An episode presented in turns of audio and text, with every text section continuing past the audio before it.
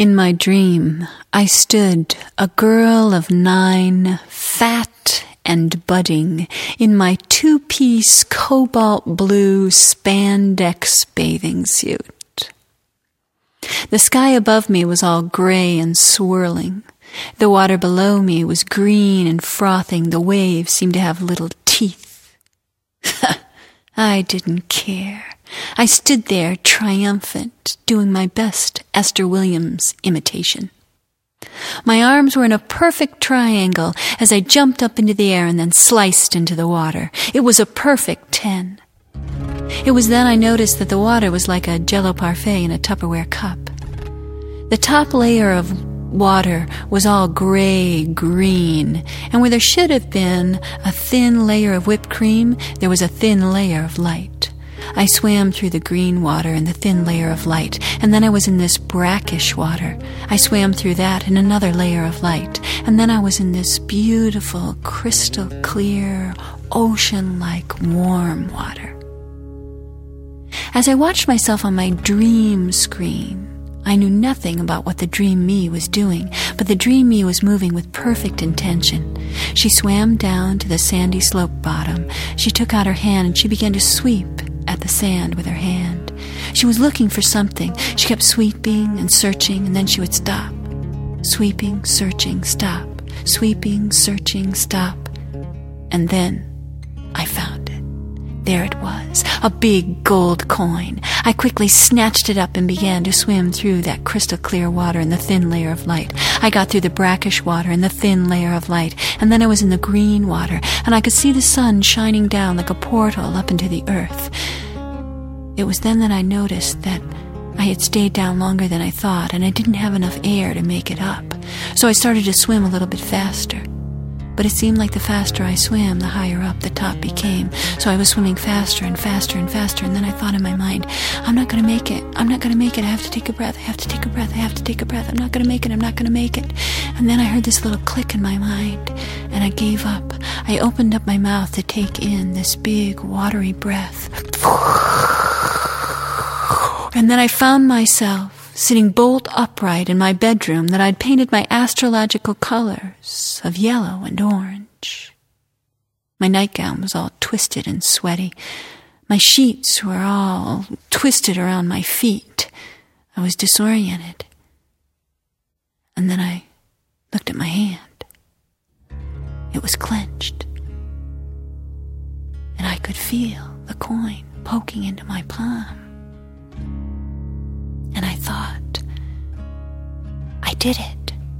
I did it. I've got the gold coin. I brought it up from the dream world.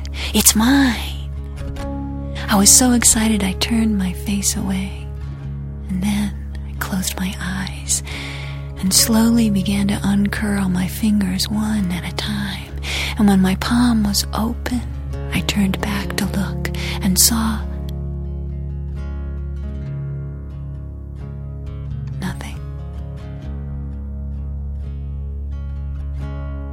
Nothing. I didn't have a gold coin. I didn't have anything. I didn't feel a coin poking into my palm. It was just my fingernails. My hand was empty.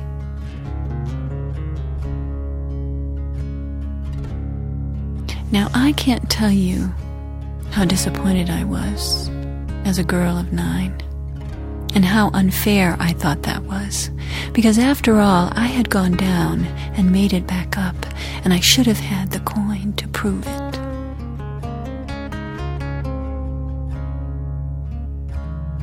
I had that dream every night for two weeks when I was nine years old, and I never had it again. In fact, I never even really thought about it until after the birth of my second son, Sammy. He was just a newborn as we were driving down our road towards home. He was all covered with spittle, and I looked over at him and thought, Oh, isn't he perfect? And just when I said that, that dream bubbled up into my consciousness, and I was flooded with the memory of it.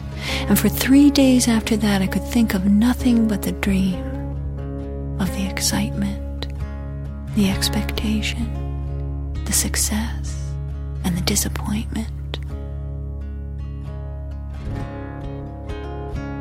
I thought to myself, why now? Why remember this dream 30 years later? I thought about my life from the time I'd had the dream until I remembered it.